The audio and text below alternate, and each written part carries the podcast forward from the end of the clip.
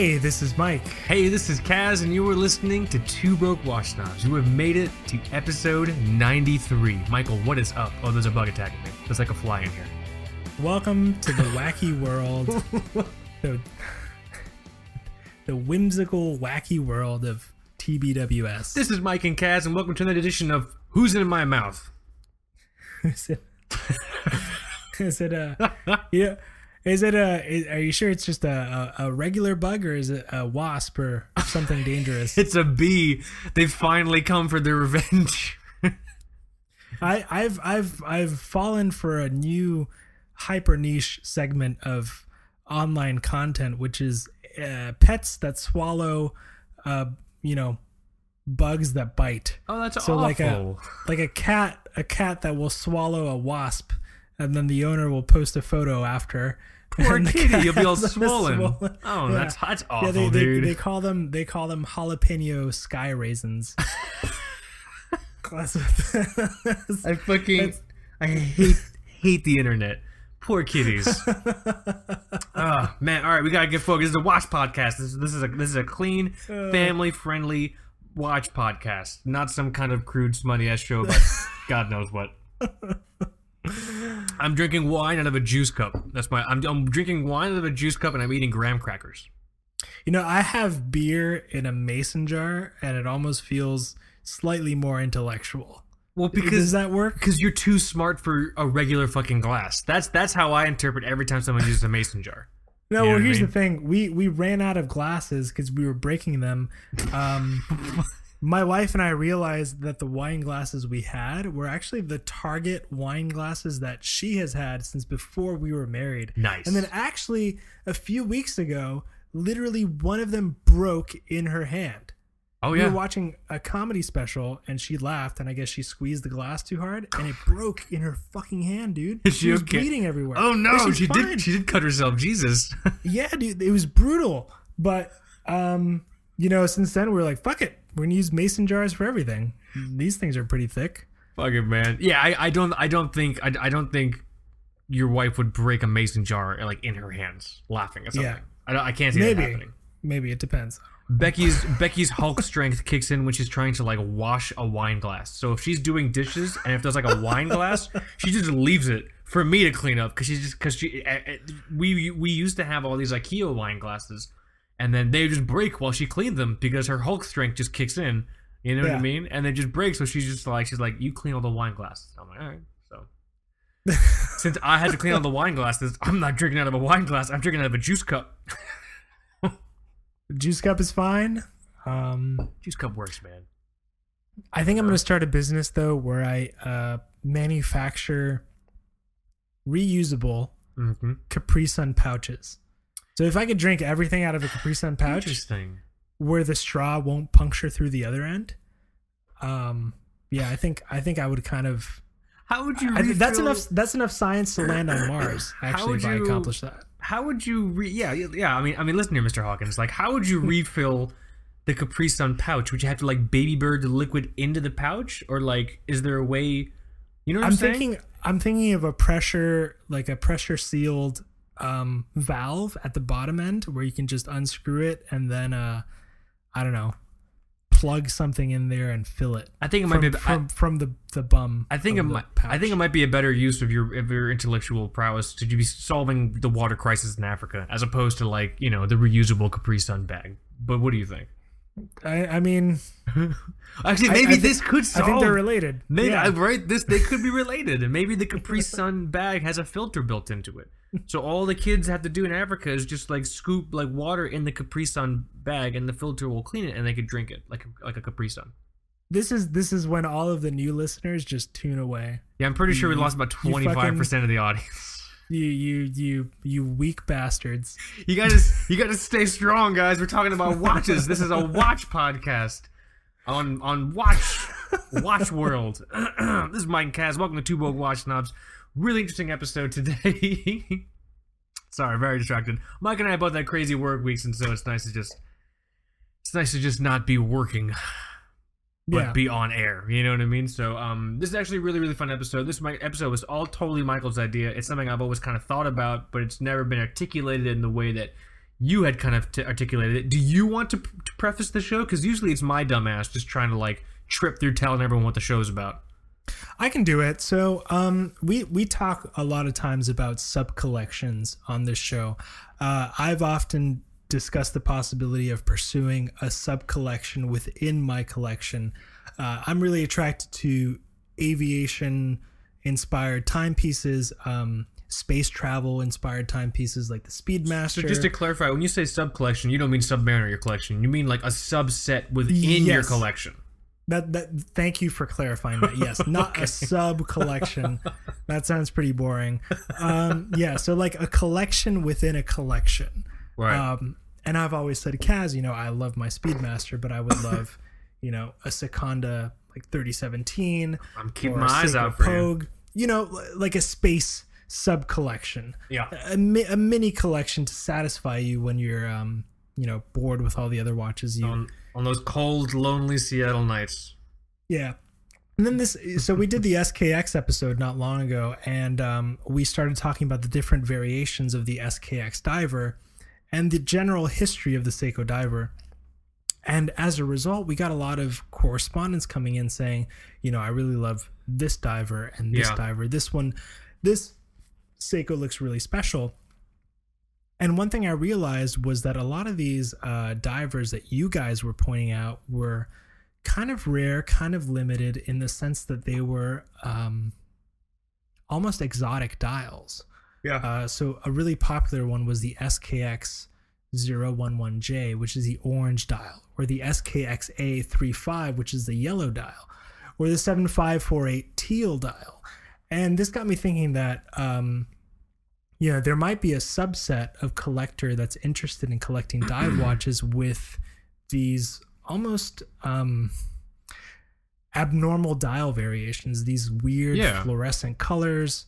Um, whether it's a fully lume dial or just a fluorescent green dial, Novelty Uh, factor. I would classify it as like an interesting novelty factor. you know? yeah, yeah. So so today we were kind of we were kind of going to talk about um, that sort of family of watches across several different brands. I have some questions for you. You might know more about this than I do. Absolutely not. Um, no, because I was hunting for something, and I think oh, I'll just. I was having a hard time, and I was like, oh, I'll just ask Kaz. Okay. Um, you know, because we we we see this trend um, from Swiss watches, Japanese watches, Soviet watches, um, and I, I think a lot of it has to do with the myth, the the, the myth that's um, that kind of surrounds visibility underwater. You know, what color looks best underwater? Um, Interesting. and so there are different theories there. So we'll talk about that as well. Um, and yeah, I'm excited. The dog's happy. I don't know if you heard her. Dog, dog is into it, dude. What, what, what, what, what, what watch is the dog wearing for the wrist check? I wish I had a little Chihuahua sized Seiko. I've, I, I've, I've been toying with the idea of getting, of getting Yin and Yang, my two cats, like, like little Seiko fives that I can cr- like fashion collars out of for That them. would be great. I think it would be incredible. And then we can ex- we can inspect how long the movements stay powered. yeah, that's a good idea. I think it would be a lot of fun. I think it would finally be the thing that would get Seiko, the Seiko brand, talking to you guys, to Oh my finally God. recognize Seiko Catterday. No, you know what they need actually. They each one of them they need a Seiko um one of those school pieces. Was it Raketa? The Raketa School? Yes. there's like a there's a baby blue one and a pink one, right? exactly, yeah. Yeah, they each need one of the, one of those. I can you can you can find those pretty cheap on eBay. You know, if you're lucky, between thirty and forty bucks. It's a really fun watch. The dial But those has are manual, right? Those oh yeah, manual one. it's a two six zero nine oh, in there, so it's a manual wind. So You're gonna I have to wind them every day. wind. You have to wind the to cat wind my cats. Come here, sweetie. Daddy's got to wind you. Said said no one ever. I'm sure. I'm sure plenty of people said that. Actually, that's, that's terrible. I take that back. I take that back, man. But yeah, no, I could totally get them some Raketa School. And the Raketa School is really fun for anyone that hasn't seen it. It's this little round watch that comes in blue or this like pink that Michael was talking about. Um, uh, the theory is that it was designed to be a school child's first watch, and so the dial looks like lined writing paper, like college ruled paper, and it has like like like like little pencil almost like written Arabic numerals in there. It's really it's really quite a charming watch. Um, Yeah. Definitely very cool. But yeah, yeah, I, I'm excited to get into the episode for the day. I'm excited to just talk about, talk about some other really cool watch news that have gone on, and some other really cool website news, and just website and just and just like two broke watch snobs news that's happening in general. But should we honor tradition? Should we honor really one of the only traditions we have on this on this this smutty smutty ass show? You want to do wrist check? I'm ready. You want to do? You want to go first? Should I go first? I can go first. I'm wearing the um. Let me make sure I have the reference right. Are you wear, Are you wearing that? Are you? I saw a watch recently online. It has like a water purification tablet in it. Is that the Stallone watch? You know what I'm talking about? Oh my god, the recent. Are you talking about the Richard Mille? Uh, yes. Oh, Sylvester Stallone. Yes. Are you wearing that, Michael? That thing's like that thing's like over a million dollars. You know what's funny? So okay, well we'll, we'll, we'll, talk, we'll talk about this later. But like, I was looking at that watch, and I think they're trying to like make it seem like it's this big time like survival watch. It has all these complications, and it has a little area on the watch for you to like like release a water purification tablet and everything. Like, Yeah. right? It's a million dollar watch. If you can afford a million dollar watch, you're probably not gonna get lost in the jungle. You know what I'm saying? Yeah, I, I I think the BS surrounding that watch also. I think Stallone said, "Oh, you know, if uh, if Rambo had a watch, you know, I think this is the one he'd have." No, No, dude, he would have a fifteen dollar Timex. Yeah, yeah, dude, he would have a fifteen dollar Timex that he would that he would get covered in blood. You know what I mean? Oh man, but it, you know that's it's kind of significant to see um, the Stallone identity transfer from Panerai to Richard Mille because he was really instrumental in Panerai becoming what it is today. Yeah, weren't they like failing? And then he was over in Italy and he saw them in like a shop window and he like wore one in one of his movies and everyone's like, "What the fuck is he wearing?" Something like that. I Yeah. I don't know about you. When I was younger, I really liked the movie uh, Daylight when that bridge collapses on top of everyone. He has to get them out. I vaguely recall that movie. I, I don't have very strong memories though with that. Yeah, he has. Yeah, I think he has a Panerai, some kind of weird Panerai uh, chrono in that in that movie. But um, Wow, that's heavy, man. But so, but Yeah, the, that- but the headline of the first one. The headline is you're not wearing that watch right now. I'm not wearing that watch. I'm wearing something a little less expensive. Just Okay. a tiny bit. This this watch is about 150 dollars. Oh, okay. I thought you were wearing the Jackie Chan Richard Mille. It's, it's a little less expensive. Jackie Chan. It's got like a What is he dra- it, it has like a dragon giving itself a reach around like on the dial. Have you seen that thing? It's like cur- it's like curled in this dial, like like fondling itself, and I'm like, whoa, what's it doing? I also like how Jackie Chan comes out in interview, interviews. He's like, "Oh, I'm not going to give my kids anything when I'm dead. They're gonna have to work." but he's buying himself Richard Milles. Oh man, He's he's earned it, man. Man's earned as far as I'm concerned. I'm so sorry. I keep I keep hitting for your goddamn wrist check, Michael. What the hell are you wearing? No, it's okay. I'm wearing the watch that we posted today on the Instagram account. It's the Seiko SNZH 53J1. Hell yeah. Some Um, sometimes called the Seiko 50 fathoms, right? Is that the one? Seiko 55. 55 fathoms. because it's this is a Seiko five, you know, and it got, it got me thinking that the Seiko five that. collection is really overlooked in a lot of cases. Um, uh, after putting this one on, I really started um, lusting over the uh, what is it? Hmm. The sea the sea urchin. Oh yeah, SNZ Yeah. something. Yeah, it's another SNZ. I think it's a 17 or whatever. Yeah. But there's a there's a blue one, which is kind of rare. Uh, so I've been looking at that watch all day. But this this thing is cool. It's um can you hear my dog eating by the way? One hundred percent. I was gonna ask you. It sounds like you have like a prisoner behind bars there, and they're rattling their like metal soup cup on the bars because they're hungry, and you're just trying to ignore them. Like it puts the lotion, it puts the lotion on its skin. I don't want to say anything, so I don't want to be rude, but I can one hundred percent hear some kind of like Ghost of Christmas Past chains. All she's doing, she's just going to town on this food I just served her. Leia, you done? Leia, eat quieter. Jesus, man. Fuck. Okay. So th- yeah, this is this is the watch I'm wearing. It's it's the the Seiko 55 Fathoms. That's so cool. um people go to town on these things modding them also they they changed the um the Seiko logo they changed the crystal they put it they put a lumed bezel on it I can't oh man oh my god. I'm I so to bring sorry. the mic closer I'm so sorry. well, it, I I, really hope you don't cut this out in post. People need to hear your dog eating. So I'm not cutting it, dude. I haven't cut anything out in, in ages. very, Um, very steadfast rule of not ever editing this show.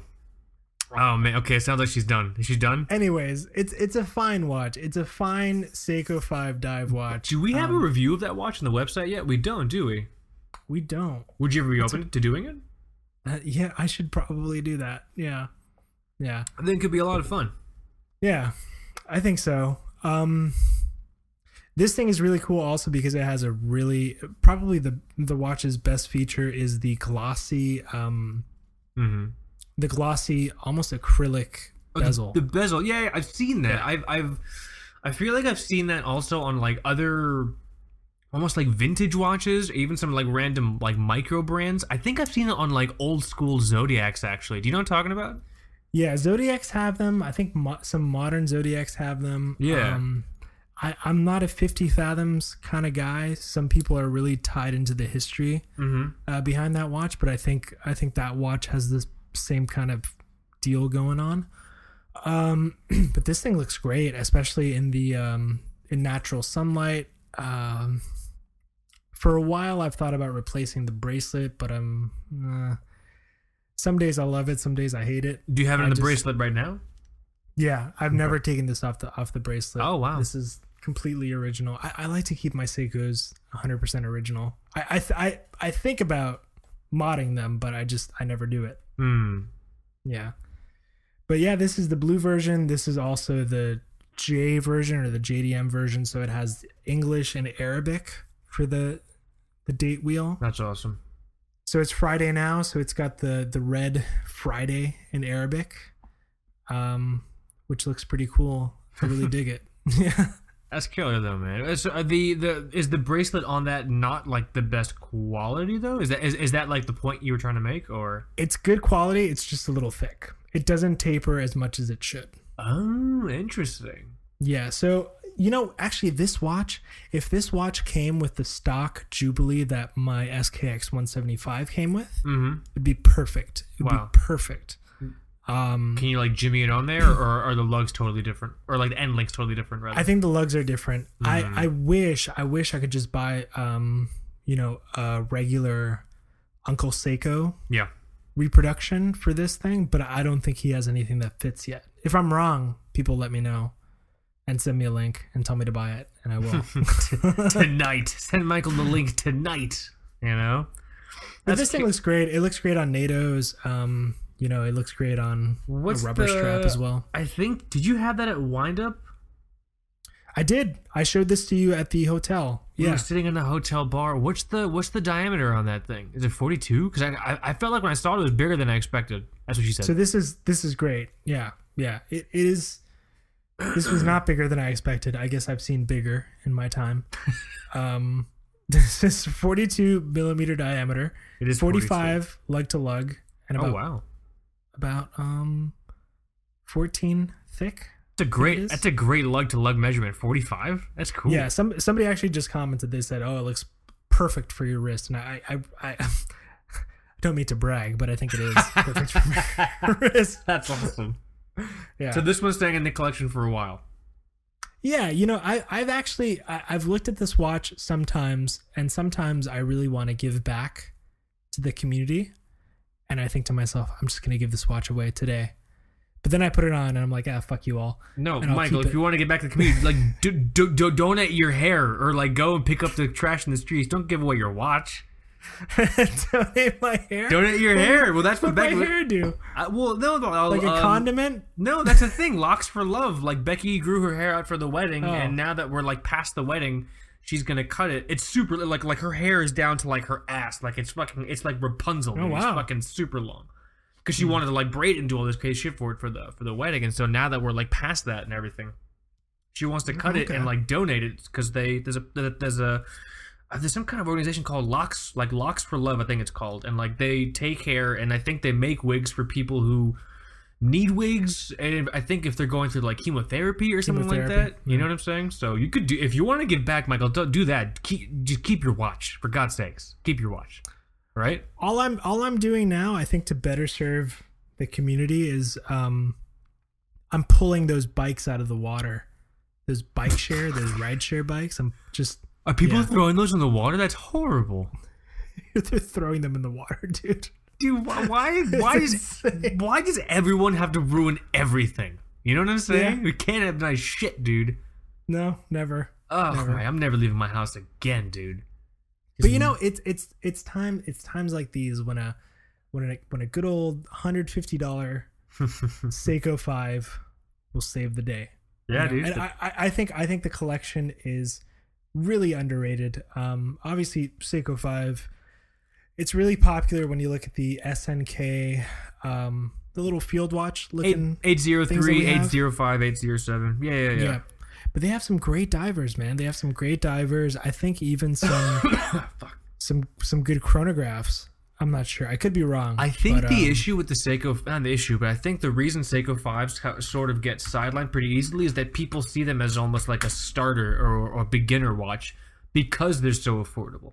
You know what I mean? Which obviously like isn't the case. So I feel like when someone passes that Seiko 5 threshold, they should never look at anything below prospects or some shit like that. Which obviously just isn't true. I mean, just because it says Seiko 5 on there does not mean it's like a beginner watch. You know what I mean? The, the, the last thing you should do is judge. That's so cliche. Judge a book by its cover.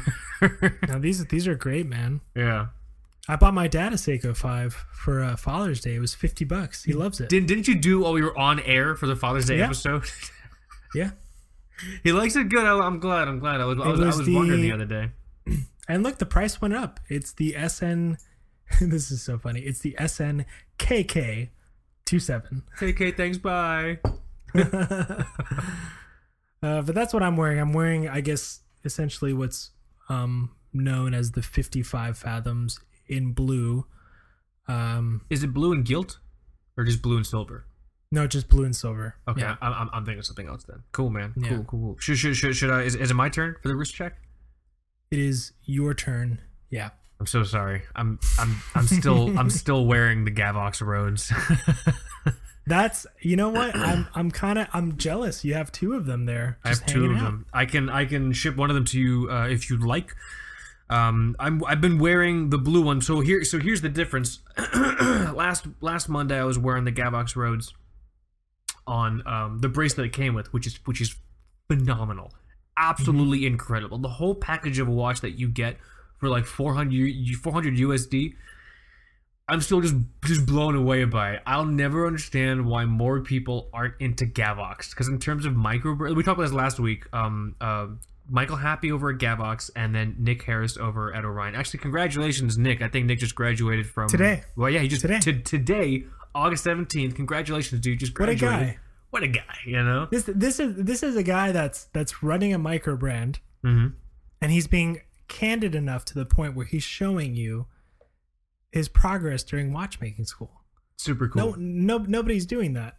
Everyone's either just just running a, a watch brand or something and trying to make it seem like they're, I don't know, bringing you Rolex quality at an affordable price. They cut out the middleman, Michael. right? Cut out the middle. I wanted to make my own minimalist design. That's so good. But yeah, um, um, see, last week we talked about um, you know, um, Orion watches and Gavox being incredibly underrated in the microbrand community. I'll, I'll never know why. It's just one of those things. That's why I'm gonna do my goddamn best to let everyone know how incredible this Gavox Roads is. I am super into this watch. I've been learning about this watch. I've been playing with this watch. I put up a story segment today, August 17th, of how the alarm complication works on here. So it's a quartz chronograph, and I love quartz chronographs. I, I I want to. You want to talk about sub collections, like like niche collections? I want a collection of just quartz chronographs that everyone doesn't know how cool they are. This thing is really really cool. Um, it's the ooh, it's mm, I remember I saw this earlier, but I totally forgot it now. It is the Swiss Ronda. Uh, Swiss Ronda 5130D quartz chronograph with alarm complication. It has running seconds. It has um, subdial at six is the actual um, alarm that you can set, and then the subdial at nine is the uh, chronograph tracker. It cracks. It cracks. There you go. Smack Crackle Pop, man, right? It uh it tracks 12 hours and 30 minute increments, which is pretty cool, which is pretty uh pretty unique for a micro brand um chronograph a quartz chronograph complication. But what I love the most is I've been learning more about these Gavox Roads pieces. So visually it's similar to the Squadron, but the Gavox Roads is a limited edition collection that um Michael Happy over at Gavox is doing. There's three variations. There's a black dial, a white dial, and a blue dial. And Michael, I learned that each of these dials is created sort of to evoke the ethos of a different iconic scenic long drive road trip. You know what I hmm. mean? Which I immediately connect with because I love road tripping. I love the idea of just driving long distances just in a car, not even having worried like worried to go places. And so each What's of, your What's your favorite part of the road trip? My favorite part of the road trip is focusing just on the moment. I'm not in my car worrying about what I'm going to do that night. I'm not in my car worrying about whether or not I texted back that person. I'm in my car and I'm just driving forward. I'm hmm. hearing the hum of the road. I'm seeing the sky above me. It's the closest to like a womb like experience that I'll I'll ever have as like an adult. You know what I'm saying? I love long drives. Huh. Do you not like long drives? Because it sounds like you don't. I I do like so when I think about road trips, I I, I go back to like my my touring days or whatever. Right. And my favorite part is actually the truck stop bathrooms. and the kind of variety and Please, no masturbating in the showers. the, the X factor that you get every single time you so uh, I actually I really I kind of enjoy going into truck stop bathrooms. I just I just love knowing or not knowing what to expect.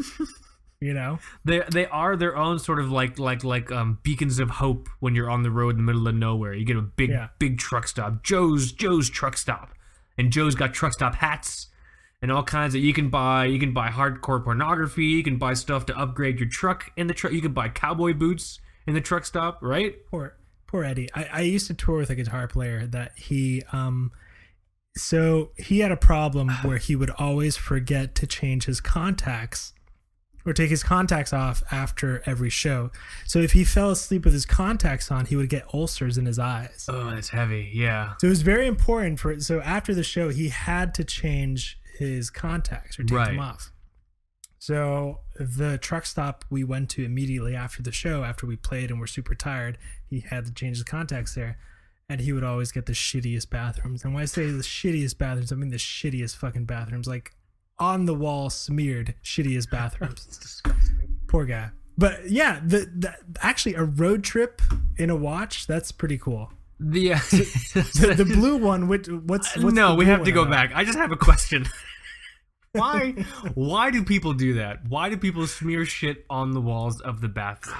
because humanity is a mistake. Do you think eventually the universe will be like, "Oh, what the fuck did I do?" and just correct this mistake? I think so. And until then, we can enjoy watches. Until then, I want to talk about this Gavox Road some more. I'm so sorry, guys. It's been a crazy week. It's just nice to it's just nice to let loose and just shoot the shit. Yeah. Um, I love this Gavox Roads because it's essentially a road trip watch. I mean, that's I was talking to Michael Gavox, and that's how he explained to me. It's a road trip watch. He's designed each of these watches to basically be worn on one of these iconic drives. So the white dial is kind of styled in the ethos of the Icefields Parkway in Canada, in Alberta, Canada. Not familiar. Hmm. The second one, the black dial, this one I am familiar with. It is styled in the fashion of the Pacific Coastal Highway, California, USA. I can see that. And the third one, which is the one that has stolen my my heart. I am smitten, smitten like a motherfucker with this watch, dude. Um, this is the blue dial, and it's styled after the Atlantic Road in Norway. So it's this road you take, and it goes through all these like really, really like scenic like parts and like natural like formations and everything like that. Really, really, really cool. Absolutely, just like it's supposed to be beautiful. I really want to do it. You know what I mean? Yeah. but um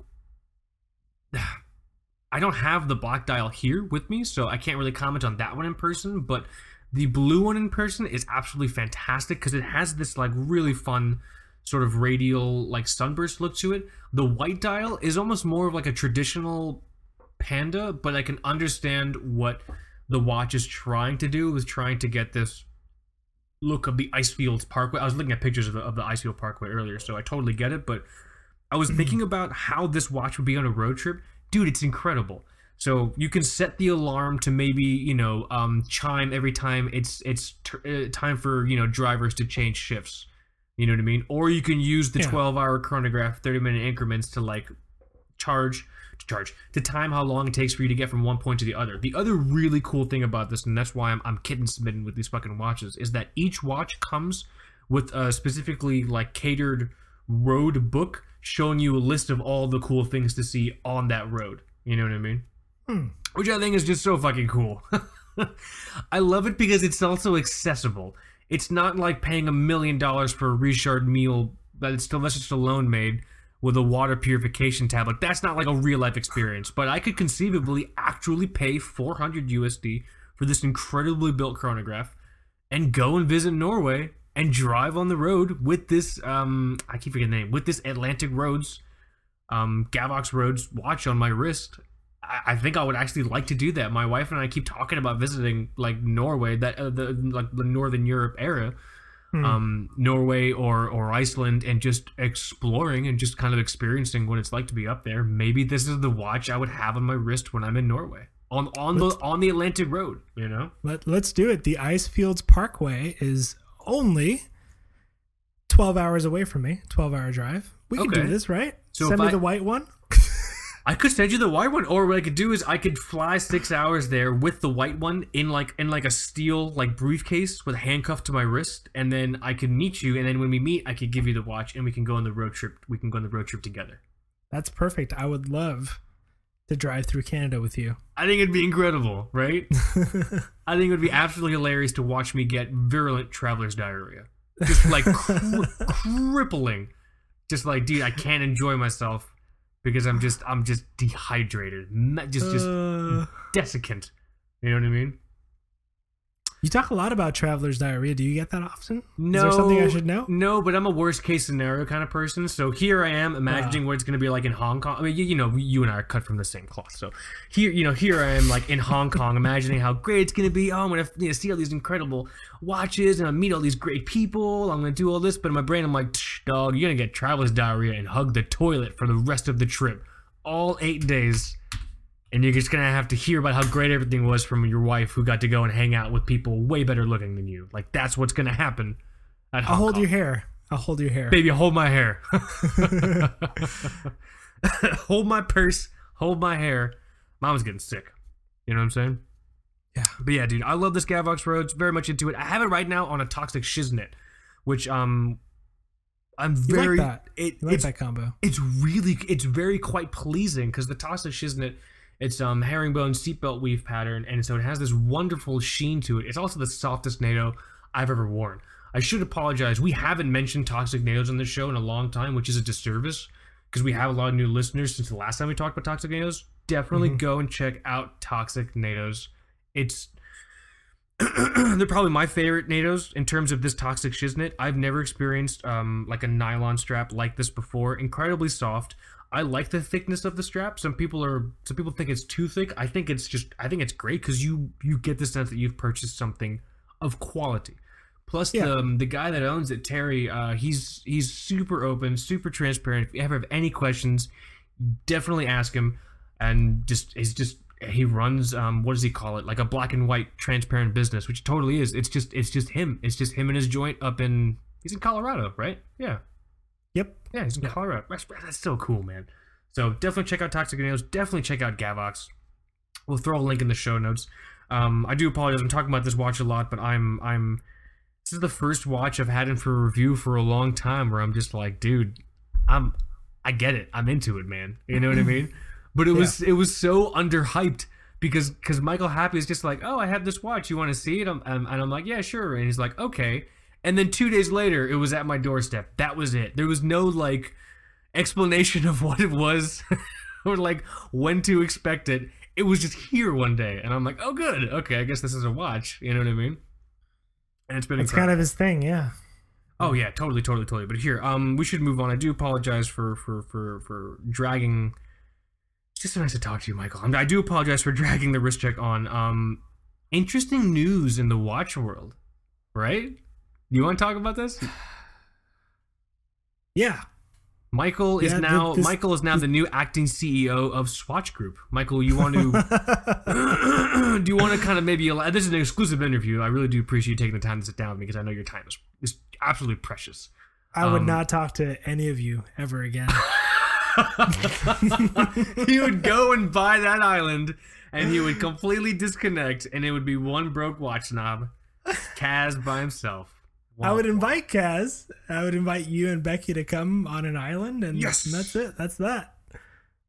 later nerds. But yeah, no, sorry, sorry. Michael's not the acting CEO of Swatch Group. One day, maybe one day. we Bathe, could play a bathe card. in a tub of orange dial Seikos. That's, that's scandalous, dude. Not Swatch 51s? Not hashtag 51s? hashtag orange tub of Seikos. There you go. Ah. Titillating timepieces, that's for you, man. All right. But yeah, no. So interesting watch news.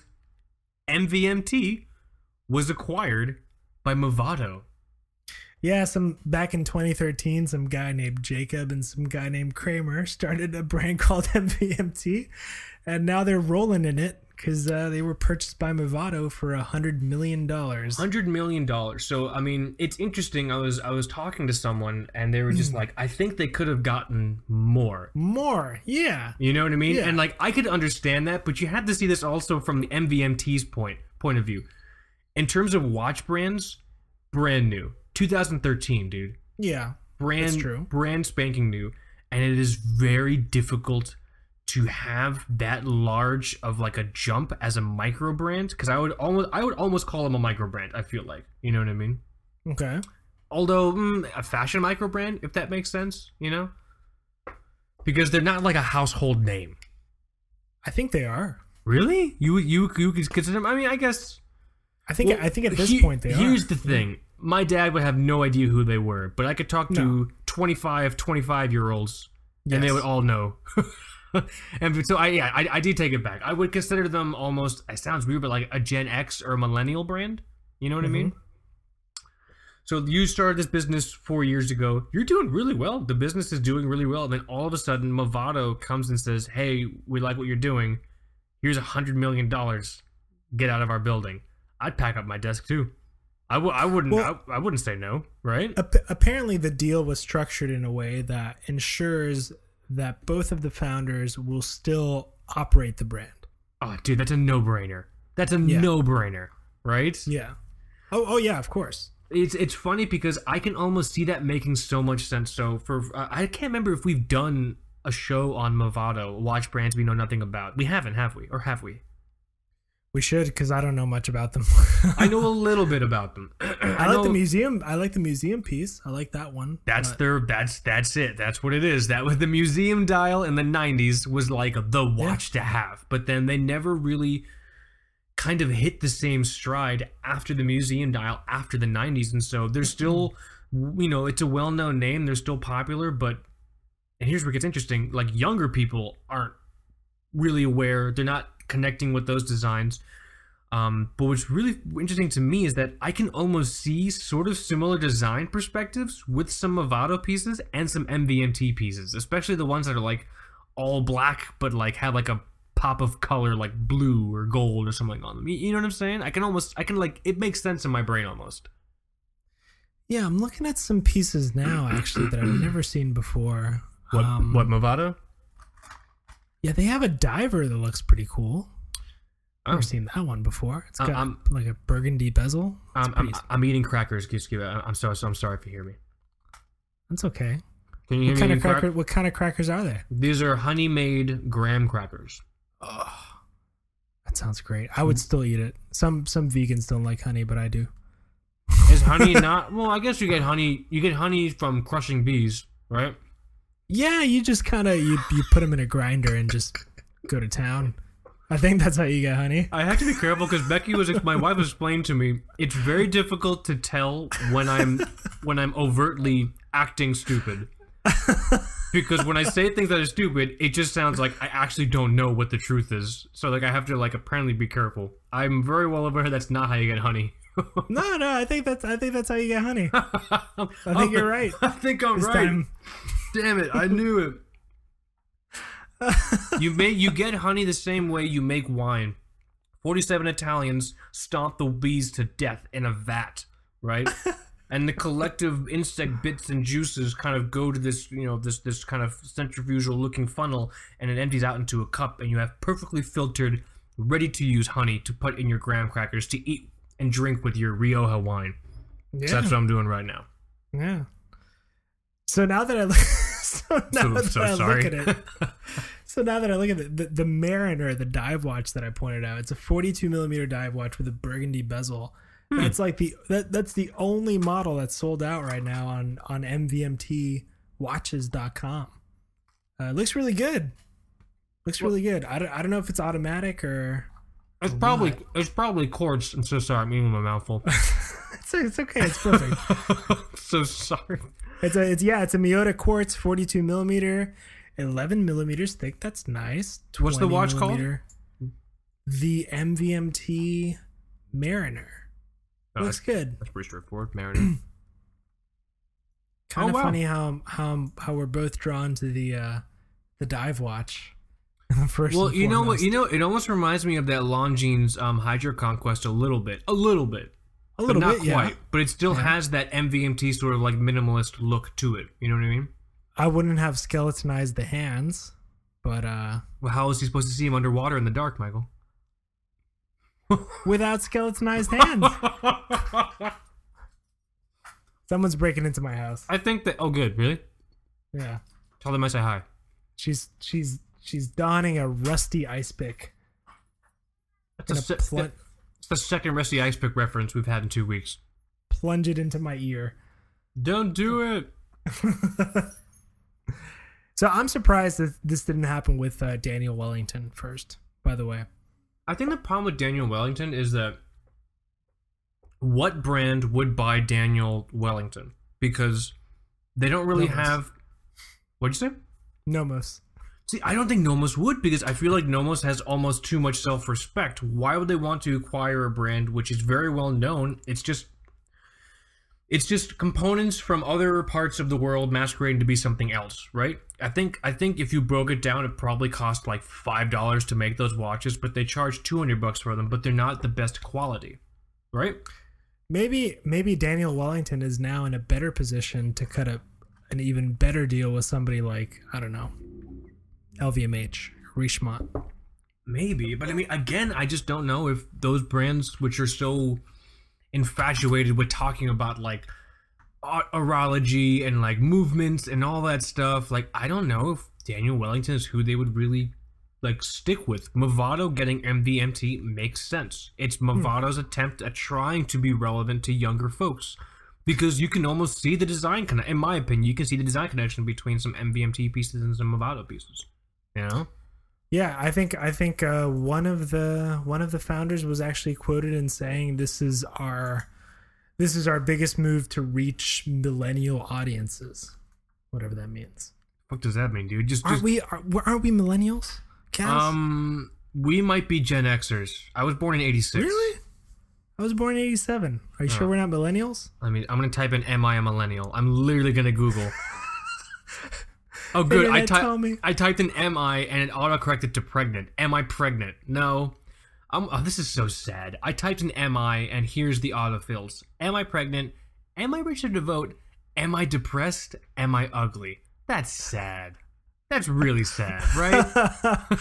we should we should post like uh selfies to that subreddit like uh rate me rate me or like rate the way that i look and and just post what people say about us Oh no, no! I will not subject myself to the the, the, the wrath of the internet, especially the Reddit internet. Anyone, be, anyone. This is this is this is from Time.com, mind you. Anyone born between 1981 and 1996 will be considered a millennial, all right and anyone that's us anyone born from 97 onwards will be part of a new generation. So we are we are MVMT's target audience. I say, in light of this new evidence, we take our own lives. What do you think?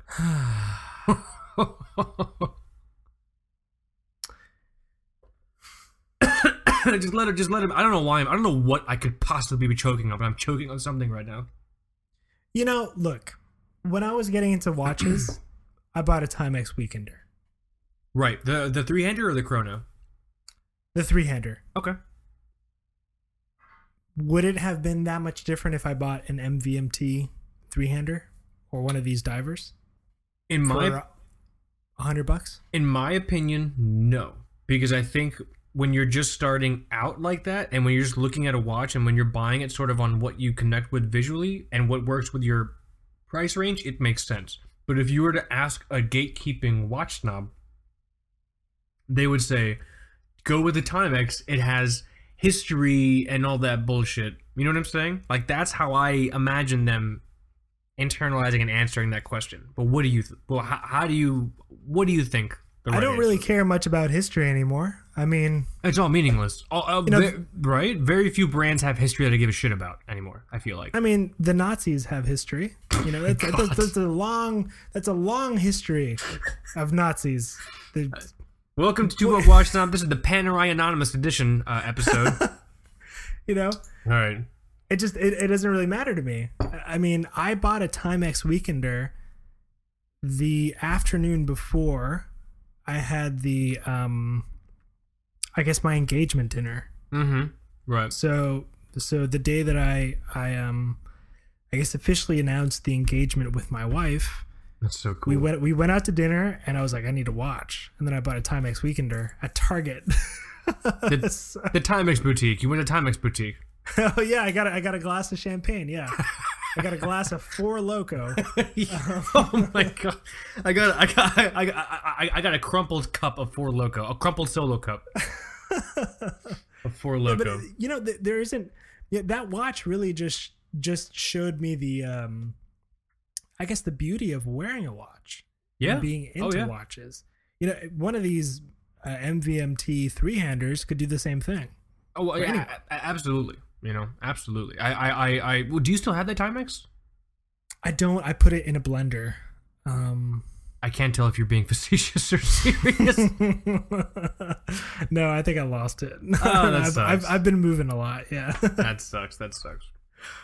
But no, man. I mean, I'm, I'm looking at the time. I want to make sure we have enough time to talk about the main episode. I do apologize. I think some folks have complained it takes a little bit of time to get to the main topic. I think we should start amending how we preface these episodes.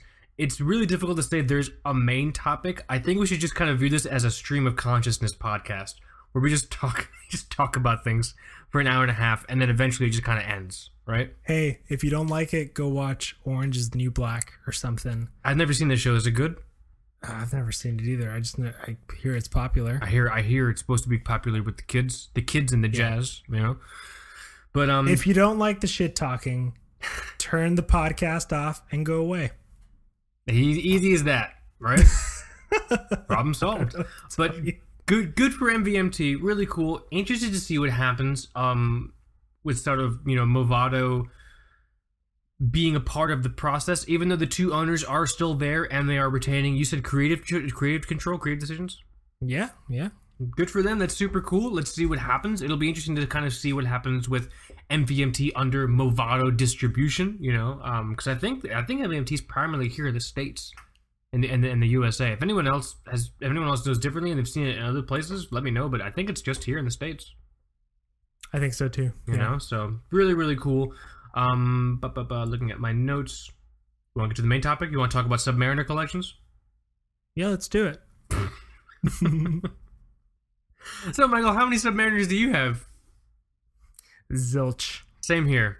This has been Two Broke Watch Snobs. Everyone, tune in next week. No, no, no. So the uh, the main topic that we wanted to try to talk about is just the idea of sub collections within your normal collections, and so you talked really kind of eloquently about the idea of like um like colorful divers. Like I collect divers, but I like divers with like some kind of X factor, and I feel like a lot of those Seiko limited editions really play into that.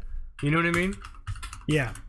like that um what do they have they had that new like jade or emerald uh monster and sumo have you seen those They do. Those are really, really cool. they're beautiful it's Yeah. funny because when you mentioned sub collections like collection within your collection this is the first thing i thought of i realized if i played my cards right and if i kept my eyes open and if i wasn't crippled by student debt and other financial concerns i could have a miniature sumo collection in my greater collection i could have a blumo I could have that um that I think that 25th or 50th anniversary sumo that you wrote about on the site for a, a while back.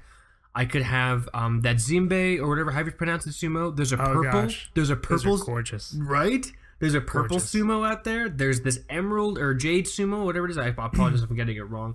There is a sumo for every day of the week. And I could have a collection like that. Could be like so. When you said sub collection, like is that what you meant? Like that kind of like niche Yeah. specific yeah. collection?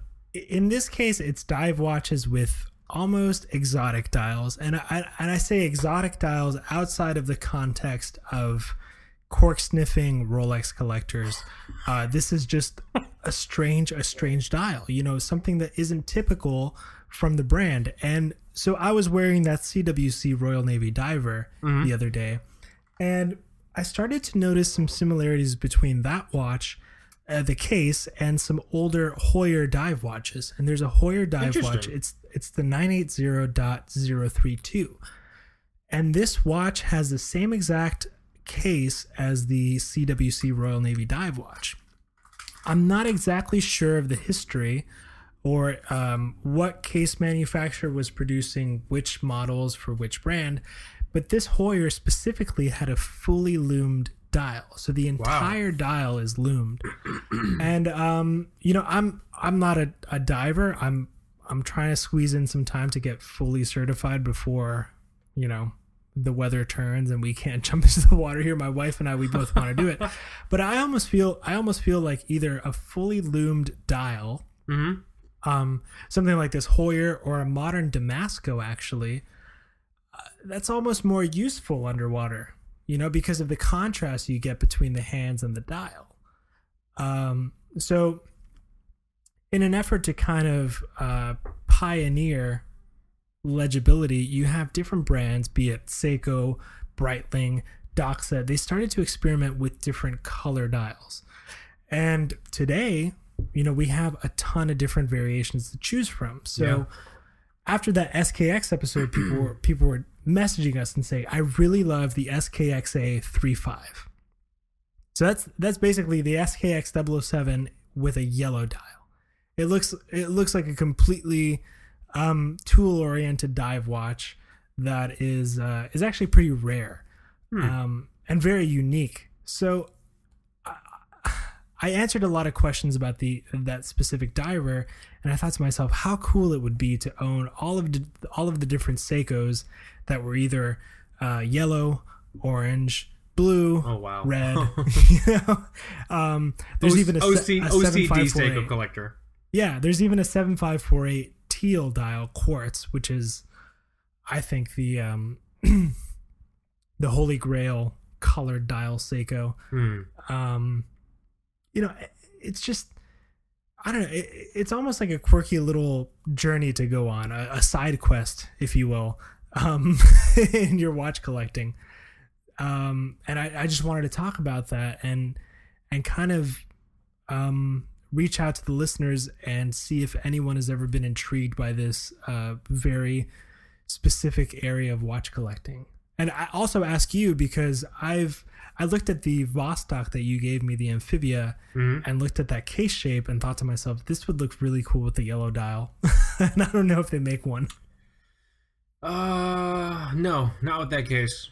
Because Hmm. I've seen case. I've seen I've seen yellow dial Amphibia watches, but I could never tell if they're modded or something. There was some yellow. Uh, there's a really weird blue, yellow, gold, silver dial that came out in the '80s. Hmm. Um, but I don't think it was with that uh, case that you that, that that you have. But I mean, um, I have to look. But but when you say yellow, you mean yellow, not like yellow Yeah. accents. Yeah, I don't No, think just yellow. Totally a full yellow dial. I don't think so. I don't think it was. I don't think yellow yellow was on their color spectrum back then. you know what I mean? But what is it? So I, I guess the the the big question is what is it about these brightly colored dive watches that people are really attracted to? You know, because you Yeah. you get into watch collecting thinking that you just want um I don't know. For a lot of people the grail is a no date sub, right? It's a black dial and that's that. Mm-hmm. Um, so why do some people get really into collecting a ton of these wacky colors? You know, Victorinox, for example, makes the INOX collection, and that's a quartz dive watch that you can get for three hundred fifty bucks. Yeah. Big big watches, but they're you know they're fun. I'd wear that to the beach. Yeah. You can get it in red, you can get it in blue, you can get it in yellow. I think uh, almost a purple tone. I think Um, my take is that people are attracted to sort of those um, non-traditional sort of like dive watch colors Mhm. specifically because they're non-traditional when you're on it and it's a result of just being oversaturated with seeing all the stuff on Instagram, all the stuff on Facebook. You see a black dial sub, you see, you know, black dial SKX, you see, you know, black dial Black Bay, blah blah blah, and then something different actually graces your vision, and you're the type of person where you're just like, that is what I want. That's not something I see every day.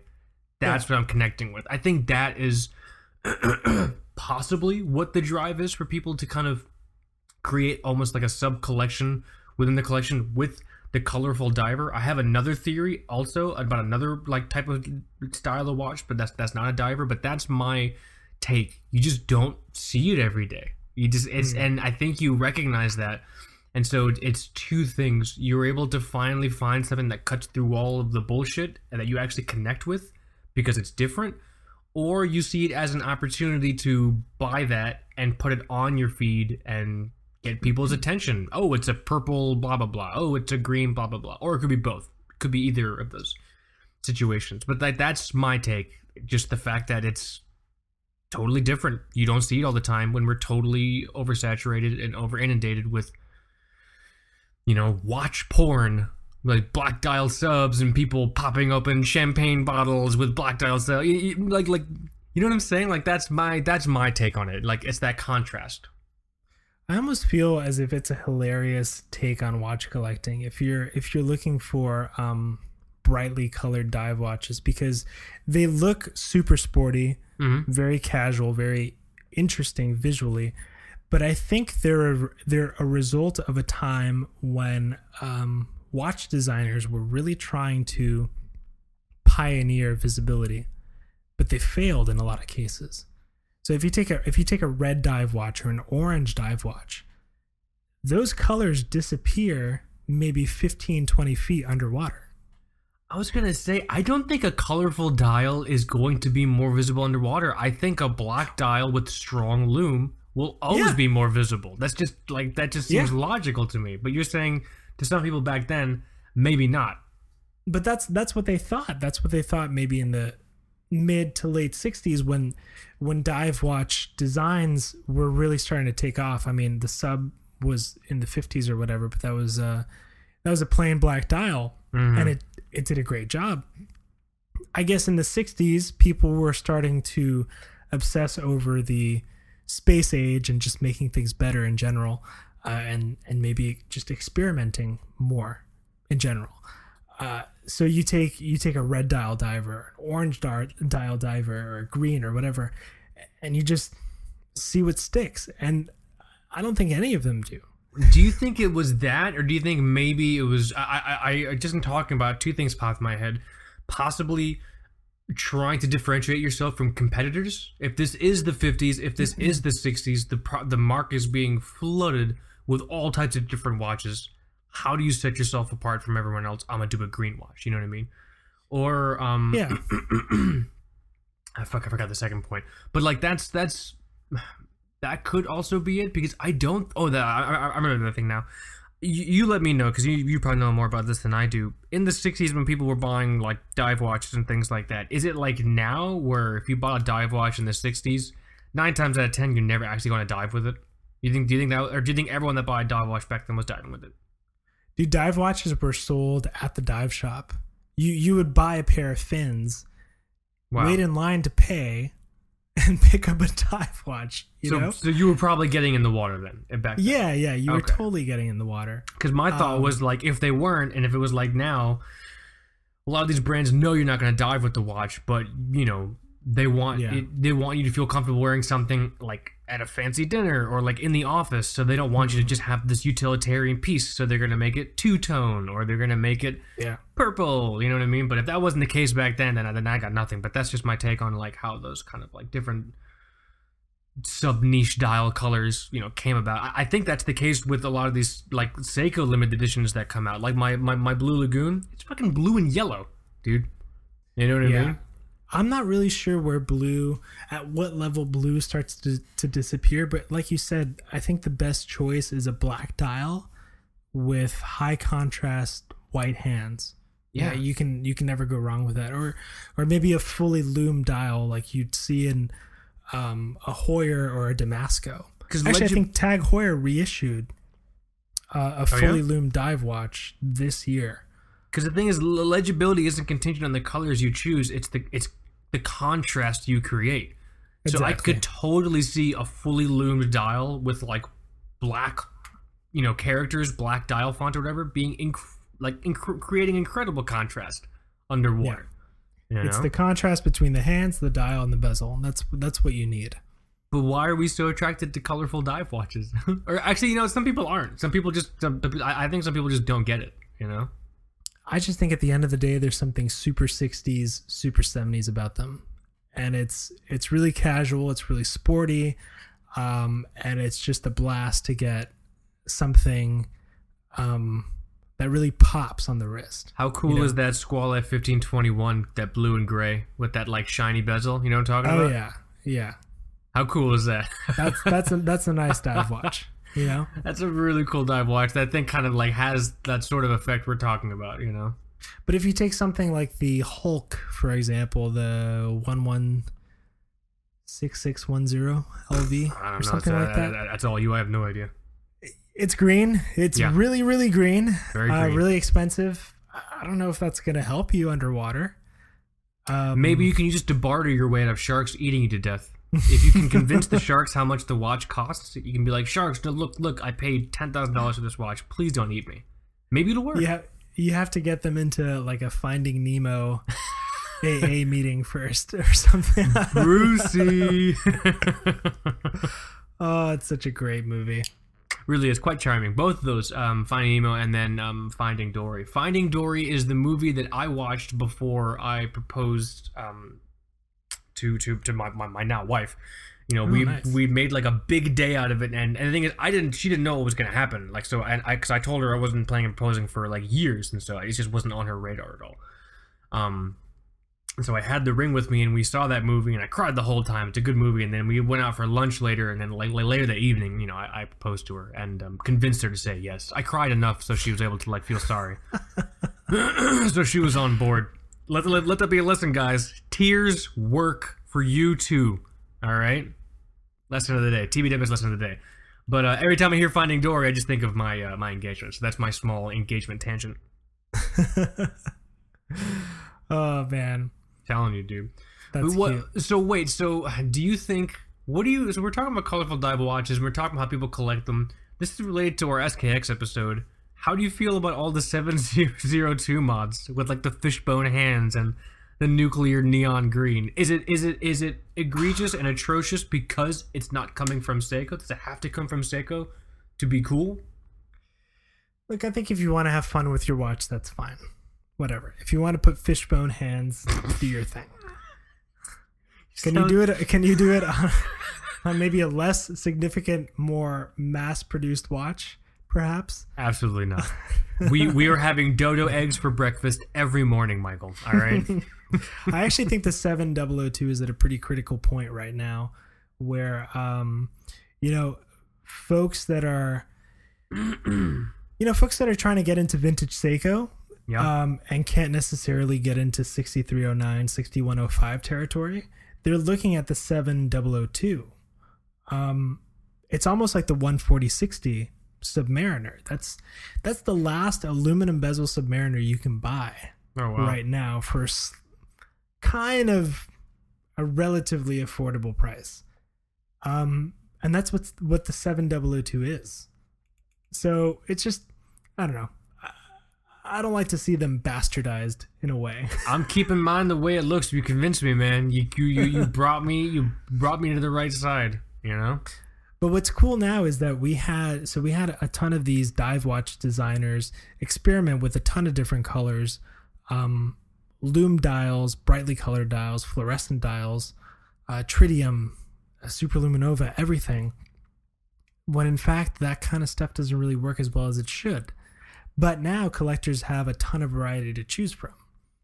Um, How, so, how, how do you mean it didn't work as well as it should? Like, well, well, colors, just colors in general. oh, okay, okay, yeah. Yeah, yeah. I, I think yellow does a little bit better. So if you if you take a look at that Doxa Poseidon that just came out, that will probably um that will probably do better in terms of visibility. Mm-hmm. Um maybe a blue dial as well.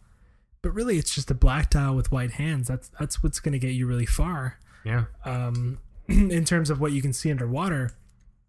But uh now you just have a ton of different really brightly colored dive watches to to choose from. And you can um you can also find yourself buying a ton of watches and see that you just have black dials and white dials. you know, maybe a blue dial. So if you want to spice things up a bit, you I don't know, go for a Hulk or maybe uh, an SKX 011J, which is an orange dial for uh, maybe 200 bucks. That's orange and like gold accents, right? Yeah. That's yeah. so killer. I don't know. I, I think at a certain point with modern collectors, colorful dive watches are, I think, what you said, a point of just being able to deviate. Like you could look at your watch box and you see that your watch box has seven spots, seven spots full of black watches. Let me try and get like a different color watch in that last spot. You know what I mean? So maybe that's just the the, the the nature of just choice. I also don't think it's something that's specifically sequestered into dive watches. I don't think we've talked about this offline, or maybe we have, but I'm slowly getting into this idea of people experimenting with with Flieger, like like Flieger style watches. Have you have you noticed this? Hmm. In terms of divers or No, no, no. something In, in terms away of just from a in terms of just like away from the traditional way a Flieger is supposed to look. Okay. You know, like there's Ma- um maybe I'm not. Yeah. Laco's talking about the blue. Uh, it's how that that blue dial that's coming out. There's blo- the bronze Fliegers. You know what I mean? Yeah. Okay, I see what you mean. like that kind of stuff i think is always interesting but but i don't know it's definitely not on the same level as like colorful colorful divers and it's not i don't think it's in the same vein of like trying to crack the nut on legibility underwater you know what i mean Hmm. but i think they're both still i think they're they've both turned into just just uh, you know almost sounds weird but like wardrobe accessories almost you know Yeah, I think it's almost um I think with the amount of variety that you have, be it a Swiss watch or a Japanese watch or a Russian watch, um, it's just a really easy way to spice up your collection. Um, Are there any dive watches that have never changed or never experimented? They've just been doing it the same way for years. I'm trying to think. the professional dial Doxa. You know, be it the 300 or the 300T or the 1200, that's really just different cases. But they they really stuck to that orange dial. You know, the the professional series. Even even though it isn't really the most legible option. Let me see. Underwater. I'm just googling it. oh, good. I can't spell the word series. That's comforting. I'm here for you. Thanks, man. Oh, I I know what you're talking about. I know what you're talking about. Dude, that that minute hand is whack. Yeah. It's it really is. so it's so much bigger than the hour. But they st- they stuck to their guns, man. They never they were like, "Hey, you can't really see orange that well." Nah, fuck it. I'm sure Fuck it. I'm sure you'll be fine. buy buy a Rolex, nerd. You know? oh man. So we see this in watches from brands like Doxa, Victorinox, Seiko has done yellow, orange, Teal. blue, teal. Yeah. I think red. Um are there any amphibias or any kind of Soviet era dive watches that um were more than just either a black or a blue dial? Oh yeah, I mean they experimented like crazy to, uh, towards um, you know over the years, just in terms of um, style of indices. There are some where the markers are kind of small, but then there's some that are kind of like very long, exaggerated. It didn't uh, uh, experimentation with amphibia dials didn't really hit its stride until the 80s, when more and more civilians were buying them because then they just started putting graphics on the on the dial. That that's when that that that's the advent of the scuba dude and the paratrooper dial and things like that. But thing is, at that point, we've departed from the idea of you buying this watch and diving with it. I really, really doubt someone that's buying like a paratrooper dial or a Red Star tank is gonna go diving with it. You know what I mean? But at the time, they were still making, you know, those just very just black dial, white text, legible uh, uh, uh, Vostoks. The the other issue also with the with the amphibious and with diving is that they never really cracked the nut on lume. Um, Hmm. so I don't know. I don't know. Uh, at, at, towards the '80s, when you know, uh, I guess it started becoming a little bit more okay to buy like, or at least to have like Western products. I'm not sure how many of them are actually diving with Vostoks. You know what I mean? But I see. But it was in the air. But it was there was always experimentation going on. That's why there are so many styles of Vostok. That's why there's so many different kinds.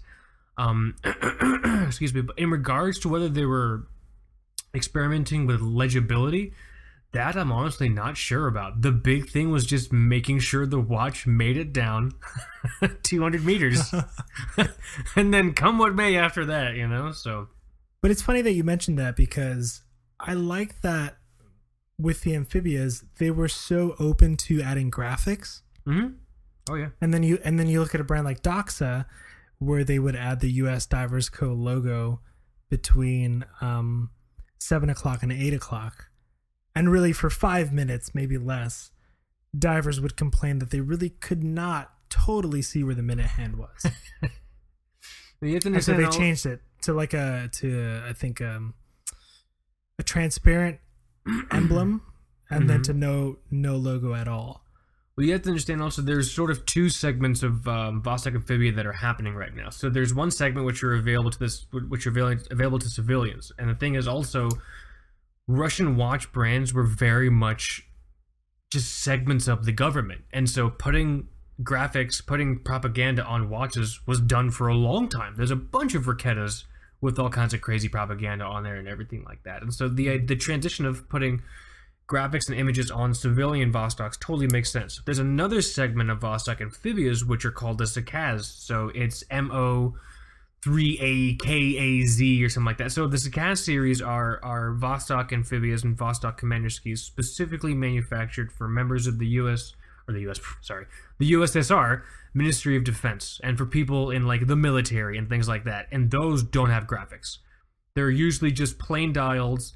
They might have polished markers with like lume on them. They'll have like arrow hands. They're traditionally much more legible. Some of the early, early Zakaz um, Komandirskies, they have Panerai numerals almost. Just big Arabic numerals and like bar markers at two, four, five, or five and six, where the fuck it is. You know what I mean? So, so the the the the, the thing with Vostok is it's a, it's a bit it's a little bit different, you know, um, just in terms of like colorful divers and things like that. Um, civilian Vostok amphibias, yeah, they were colorful. It was hilarious. The ones that were probably really being used in the field, I mean, you know, not so much. You know, I think that's why within um, uh, like like Vostok collector circles, the um, finding like really clean, authentic Zakaz series uh, dials is um, is something pretty special because you can be pretty certain that someone from the Ministry of Defense or someone in the in the the army or military was wearing that watch, you know, or civilian or a civilian mugged someone wearing that watch. You never know. It's almost the same case with the um, the CWC dive watches. Those never changed. They never they never experimented with color. I guess they never Uh, did. That's so funny. Yeah, if you look at the if you look at the lineage of um, I guess British MOD watches for the um, special forces or whatever, they had just a um, a spec sheet, and and whoever had the contract had to adhere to that specification sheet. Like mil spec, um, like like military specs. right? Yeah, Okay. yeah. So that that's why you see so much similarity between the 5517 uh, Submariner and something like my CWC Royal Navy Diver. Right. Um, so you're saying then that the the, the military um, Russian dive watches were maybe more uh, black U- and white, Utili- utilitarian, uh, but I wouldn't necessarily they were black and white because there were red dials, there were blue dials, and things like that. But in terms of like their frills and putting like graphics on there, that was definitely more for like you know civilian stuff. The early, you know, what's funny? The early Sturmanskys, so the early um uh, Poljots before they were for civilians. They didn't really even have branding on them. They just had like the wings of the Air Force, and that's it. It didn't say Sturmansky or Poljot or none of that bullshit on there. You know what I mean? Man, that's pretty cool. it's, it's it's pretty wild, you know. But there's also uh, the the Poljot 3133 is is uh is a Starlight pit I will not step into on this episode. I refuse to step into on this episode. I think we've talked about it in the past, but not not not this day. I will not. I will not this open is- up that chest. This is leading me to think then that almost the most um, the most useful dive watches, say for military forces, um, dive teams, whatever across the globe, are those watches that are more basic in terms of color and design, um, style, and the ones that they really tried to push as far as color and contrast are the ones that are maybe almost forgotten today. So Yeah, I mean, f- function first. If I have to, Yeah. ro- if I have to rely on this on the, in the field, it has to be the best version of whatever it needs to be to fulfill that function. You know? But it's funny how today that so many people can gravitate towards uh, brightly colored dive watches, be it a new watch. Um, I mean, people people lose their shit over Doxa professional divers. Let, let's let's no face it. one, no one's diving with these things unless someone's paying you to do so, so you can take photographs for your watch blog. You know what I mean? So like- what is it? So what is it about the orange dive watch? Whether it's a Doxa or or a Seiko Orange Monster. The orange dive watch. I don't know. There's something interestingly like I don't know, nautical history about this color, about that shade of orange. Does that make sense? Like vintage Yeah. nautical almost, you know?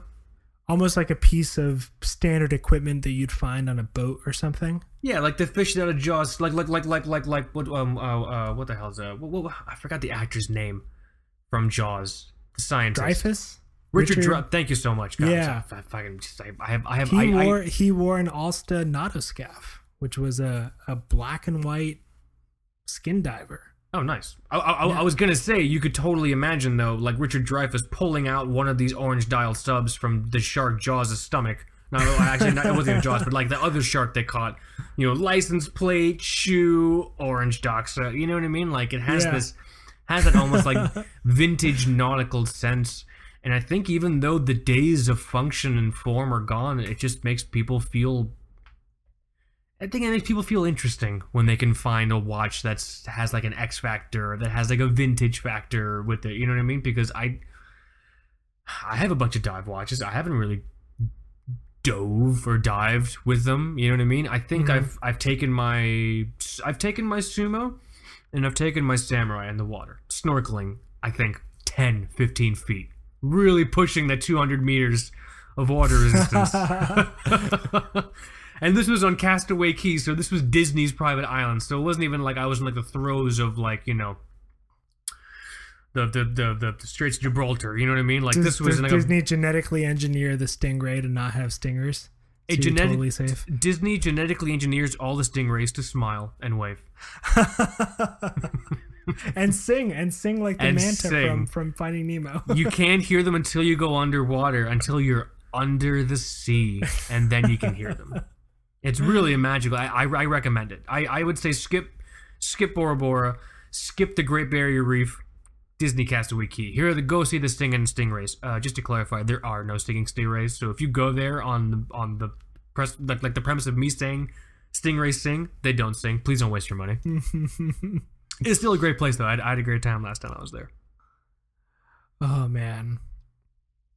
Well, I guess I guess then finally maybe this is more of a selfish question because I've been I've been thinking about pursuing uh, maybe a, a little sub collection of Seiko divers. Okay.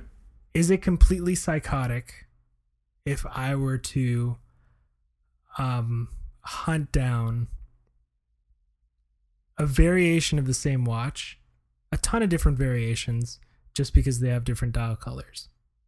No, I, I, I- was talking about doing just that with the sumo. I mean, the thing is, that's what watch collecting has become these days. It's not really that you have to have one watch for work and then one watch for play. If if if you having multiple sort of dial varieties of the same watch is just how you choose to express your um, your your individualism with your watch collection. Yeah, man, do it.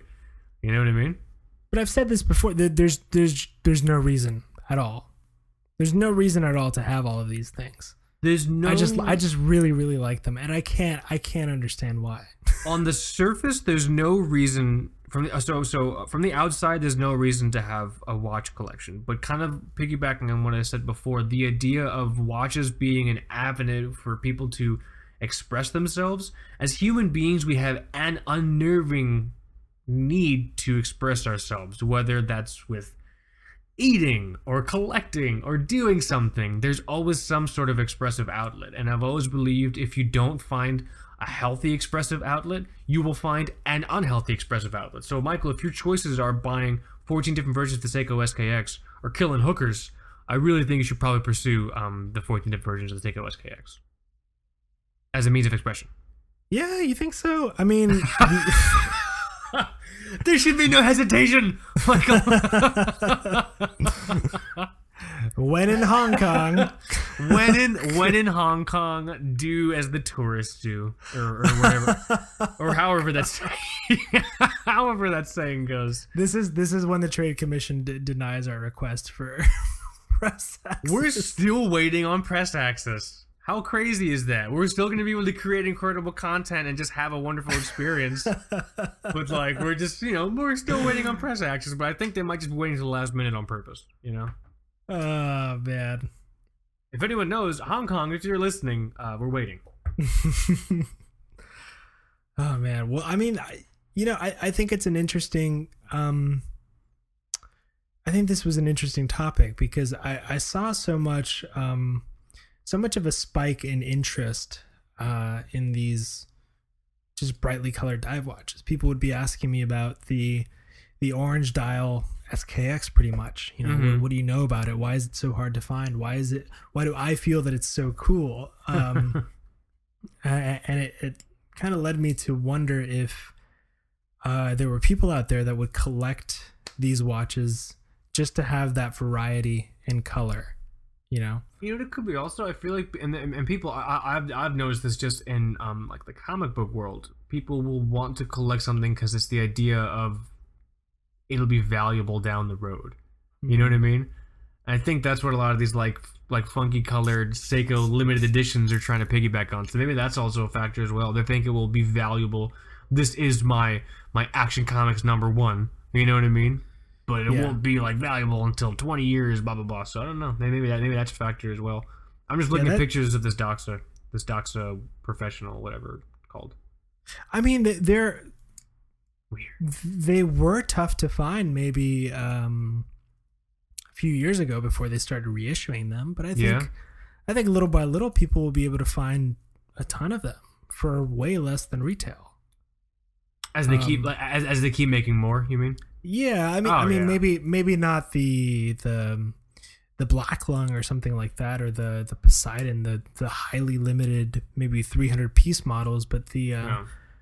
You know when they did the 50th anniversary sub 300 they had 300 of the, of the black 300 of the orange and 300 of the white. So i mean should be able to find them. Yeah, I imagine so. yeah. Oh man. Well that's cool. I don't want to go over the time too much because we're getting there. Okay, let me look at my notes. But yeah, super interesting. Really interested to hear everyone's thoughts and opinions just on you know the topic. Like, is this something that other people have thought about? Are you one of these people? Do you have this like sub collection of super colorful divers? If so, i feel like it's only me i feel like I I am just I a don't- total lunatic I don't think I I Michael. If there's anything we've learned in in putting ourselves out there on the internet, it's that we're not the crazy ones. right? That's what I've learned. I mean, like maybe we are the crazy ones, but we're not alone. That's the important thing. You know what I mean?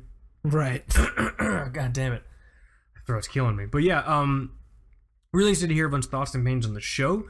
Um, looking forward to hearing from everyone. You can email us at tbws.contact at gmail.com. Again, tbws.contact at gmail.com.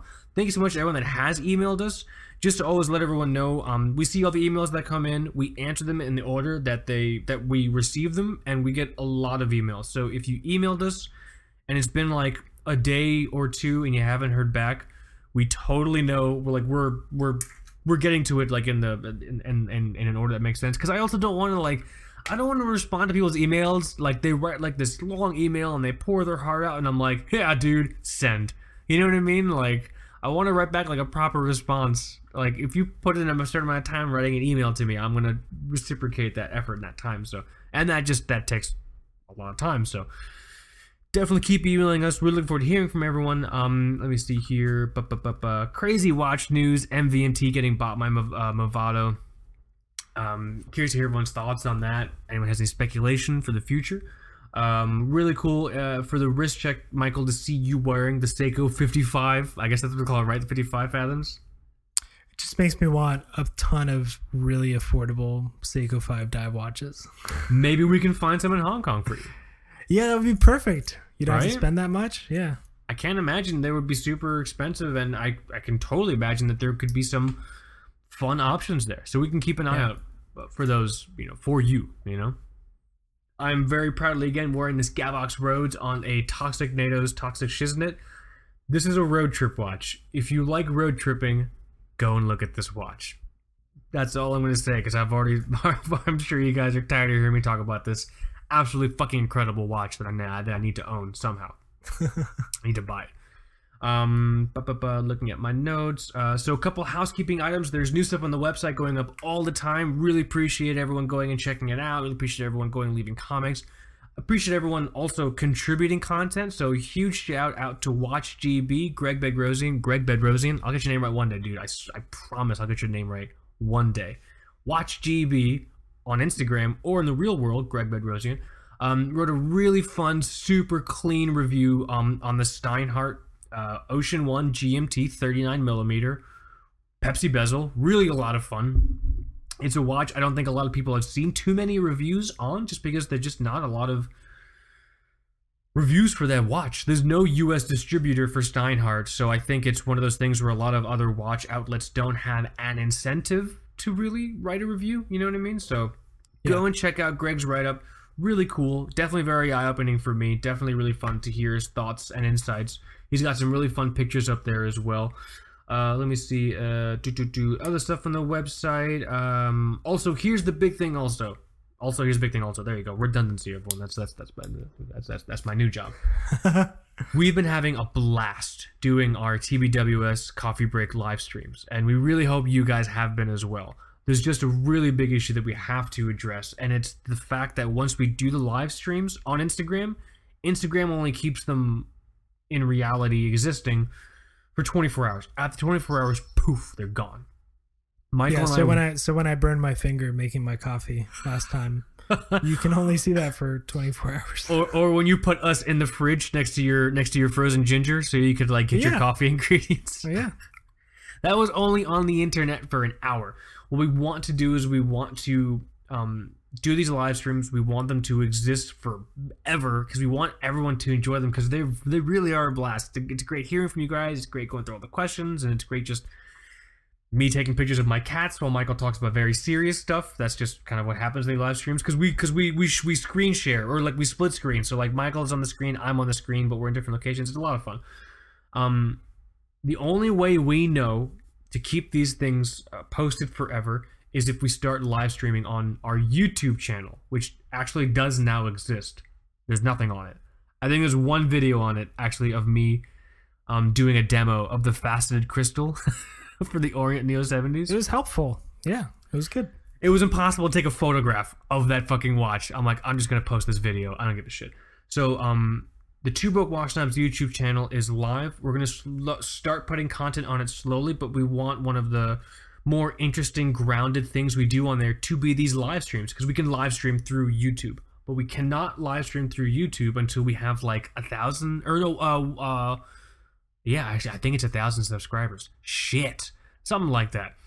there's a certain threshold of subscribers we have to have on YouTube before we can start live streaming. That's that's that's the thing. Mm-hmm. So you can find a link for our YouTube in the footer of our website. We'll also put it in the show notes here. If you guys are on YouTube and if you want to do your part to support the show and to just get these live streams available for you and everyone else to enjoy all year round, go to our YouTube channel and just subscribe to us. It's as easy as that. You don't have to do anything else. And then once we meet the subscriber count, we'll start doing the live streams on the um, YouTube channel. Michael, does that sound right? That sounds right. Yeah. That, that sounds about right. So I think it'd be a lot of fun. And then um, also excited to have the YouTube channel up just to start sharing the Hong Kong content as we start creating it. But um, just wanted to let people know that's what we've been thinking about because a lot of people have been asking like oh i missed the live stream can i watch it? It's like no dude fucking instagram burns it after an hour and just throws the ashes in the wind you know? So Yeah. really appreciate everyone going and subscribing to the youtube page. Once we meet that uh, subscriber threshold we'll start live streaming on there. It'll be awesome. The other item is uh, by the time you hear this we'll either be very close or have already reached 6000 followers on instagram. Michael do you know what that means It's human sacrifice time. God damn, I was gonna say give away a watch. No, you you inverted it. You said what I said last time. son, of, son of a bitch. Whatever, dude. We're giving away a watch. We're giving away a watch. I'm really excited about this one. This giveaway is only possible because of one of you fantastic folks, and I'm gonna give him a shout out right now. That's Tritium Balls. Thank you so much for making this happen. Um, we will tease the giveaway now by revealing that we will be giving away a Japanese dive watch that's not a Seiko, right? Bam. That's it. That's all you're getting. That's all you're getting. That's it. Right? Or, or should we say more, or is that enough? I, I, No, that's good. I think we'll that's leave enough, it yeah. at that. We're Yeah. giving that away. We hit 6,000 followers because we will keep our blood oaths with every one of you horological hooligans for the rest of time. Our blood oath is that every time our dumb asses make a thousand followers on Instagram, we're giving away a watch at our own detriment. If we, if if needs be, we're giving away a watch. But um, looking at the time, is it that sad time? Yeah, there's one last thing. I know that um He's my inhaler. with, with the um with the whole internet thing and contacting us, you have a ton of different ways to talk to us, be it uh, tbws.contact at gmail.com. You can DM us. You can at us on Instagram, whatever that means. Um, talk to us through It's a question thing, right? stickers. At, if you at someone, it's a sex thing, right? Yeah, You, do, you at with them with your finger. I have I have like a separate Instagram, which gets crowded also sometimes. I, I I don't look at it all the time, and I feel bad when people ask me questions and I haven't looked at it for like a week or something. So I have I have made a separate uh, place on the web where you can reach me if I'm not answering. Um, and that's I'm gonna that's myspace.com slash Spanish fly 1987. Um, if you have any watch questions, you can message me there. um, that's myspace.com slash Say it again. is it? oh God! Is it, is it real? Is it real? I think I gotta make it now. Oh no! Oh man! Ugh, ugh. I thought I thought you were gonna be like you know my you know uh, my new Instagram handle Shirtless Iago or like something like that. No man, talk to me on TBWS.